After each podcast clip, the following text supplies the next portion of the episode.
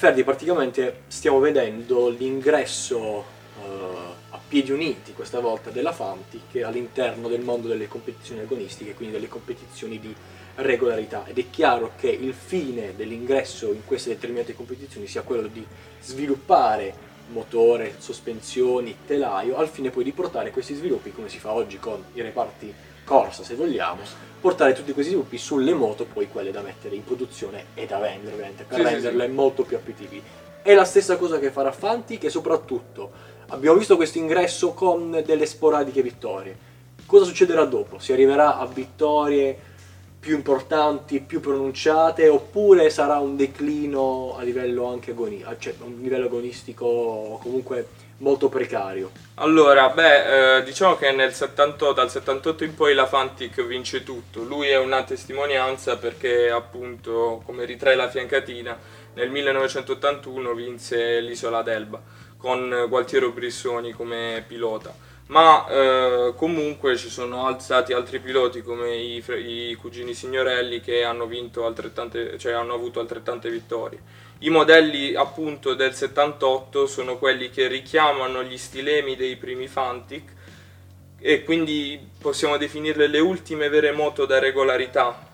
E sono moto che sono la- una- forse l'ultima evoluzione di quello che è il vero caballero.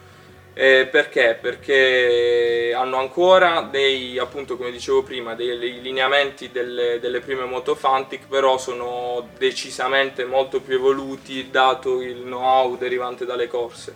Quindi abbiamo forcelle che adesso hanno raggiunto almeno sul 50 i 32 mm, sul 125 siamo già a 35. Il 125 monta forcelle con perno avanzato, il 50 non ancora, però hanno una, una corsa molto più alta, quindi il telaio molto più alto. Sul mode- il modello da competizione 50 ora arriva a 12 cavalli, quindi cioè, è un 50 abbastanza spinto. Ovviamente derivante Fantic, blocco Minarelli, poi termica rivista dalla Fantic. E il carburatore è un eh, Mikuni da 26, tant'è che poi questa declinazione, questo caballero, verrà chiamato MiC 26 proprio per il carburatore.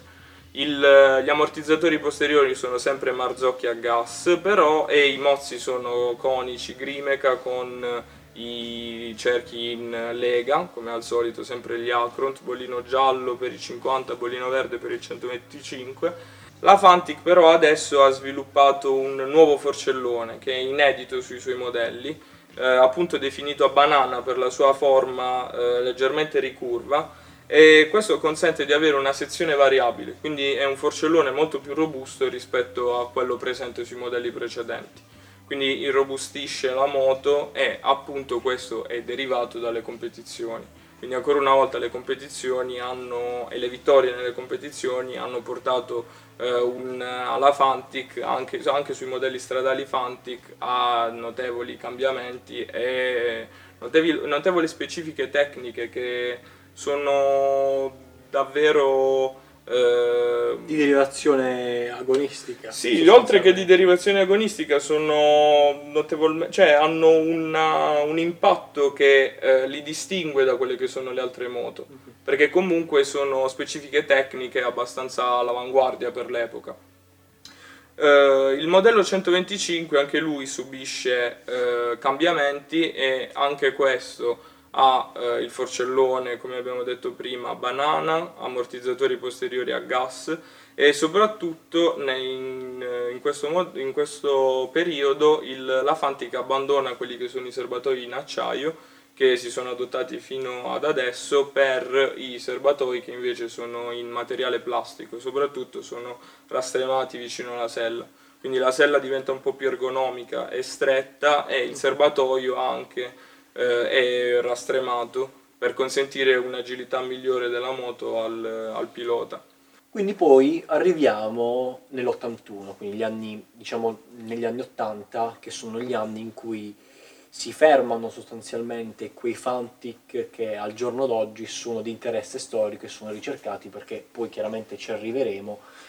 Quelli che verranno dopo saranno molto, ma di molto meno ricercati, sia per una questione di innovazioni, sia per una questione anche di interesse proprio del marchio stesso. Ma nell'81 eh... abbiamo delle ulteriori novità a livello sì, perché in realtà nell'81 vengono prodotti ancora modelli che sono ancora di interesse storico in realtà, perché nell'81 la Fantic vince ancora tanto, appunto come abbiamo detto prima con eh, Brissoni sul 125 e nel, appunto nell'81 la moto mh, perde quello che sono le caratteristiche di una moto da regolarità perché ci, diciamo che la disciplina tende più verso moto da cross e quindi il telaio è molto più alto e rastremato, lo notiamo perché il, il, cioè, tutto il telaio è concentrato molto di più verso il cannotto di sterzo, dietro e la forma è molto alleggerita, tant'è che il modello da 50, le, che poi è anche 80,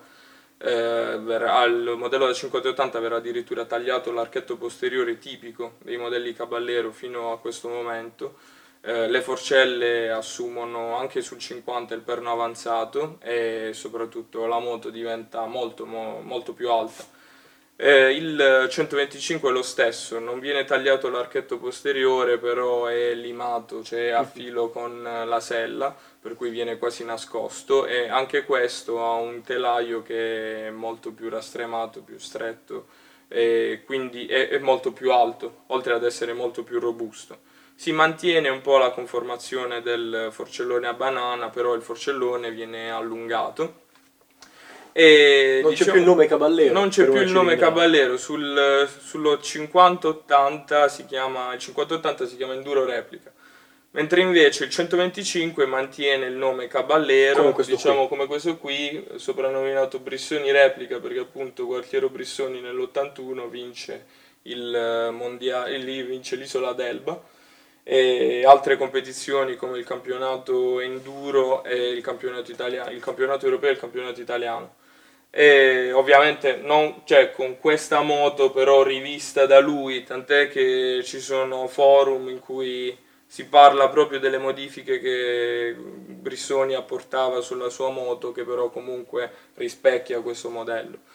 E poi diciamo che la mia collezione si ferma qui eh, perché dall'81 in poi si ha un po', cioè i modelli successivi all'81 sì, hanno un declino perché comunque l'attenzione del pubblico si era spostata a moto che eh, riguardavano altri tipi di competizione come appunto come per esempio la Dakar quindi diciamo che i modelli successivi al, eh, a questo, al Brissoni Replica, all'Enduro Replica, sono Fantic che non rispecchiano più queste caratteristiche. La vera identità di Fantic. Sì, tant'è che nasce il Fantic Oasis che è una moto sia 50 che 125 se non erro, che sono moto che rispecchiano appunto moto, le moto della Dakar.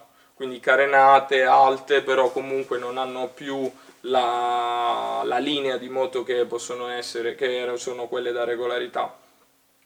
Poi nel Inizia a nel... perdere anche di ricavi quindi. Eh sì, esatto, quindi la, la Fantic non vende più e nel 97 si ha il, la chiusura dell'azienda.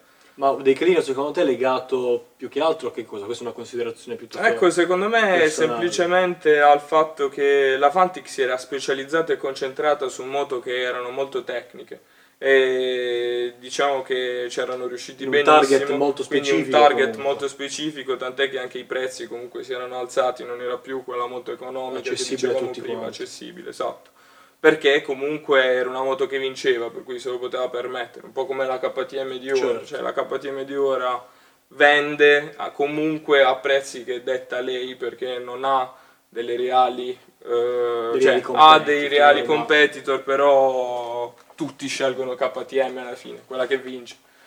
E quindi diciamo che nel 97 l'azienda dichiara fallimento, quindi chiude, per poi essere le ultime sorti della Fantic sono che nel 2003 viene comprata all'asta da un imprenditore veneto, Federico Fregnan, che appunto ne rivaluta l'azienda sempre con quelli che sono lo stile Fantic. Cioè una, la rinascita di Fantic. Sì, diciamo una prima rinascita una perché poi verrà venduta di nuovo successivamente. E così nel 2003 diciamo che abbiamo una, una, rinascita, sì, fino al 2014, in cui comunque vengono presentati dei modelli degni di nota perché appunto nel classico stile Fantic eh, lui sceglie, Federico Frenio sceglie componenti che devono essere italiane, quindi come per esempio le forcelle anteriori Marzocchi.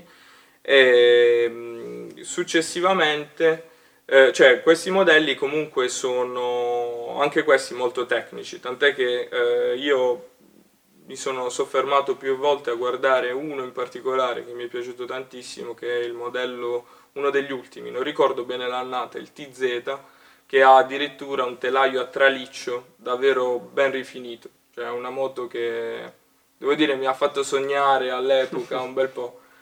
E poi, poi, nel 2014 è stata acquistata da una cordata, la Fantic è stata acquistata da una cordata di imprenditori veneti, la Venet Work, che appunto ha ripreso quello che era il mito del caballero vero e proprio quindi, come dicevi tu all'inizio, ha rifatto, ha rimodernato quello che era lo stile del caballero e devo dire che ha, ha centrato secondo me in pieno quello che era l'obiettivo perché ha rievocato molto con, quelli, con quella moto perché lo stile è proprio quello, una scrambler con ruote che non sono quelle della regolarità, non sono quelle del cross da 21 ma sono sempre questi ultimi esemplari, ma sono sempre tassellate e soprattutto il parafango che nella declinazione flat track, se non sbaglio, è alto.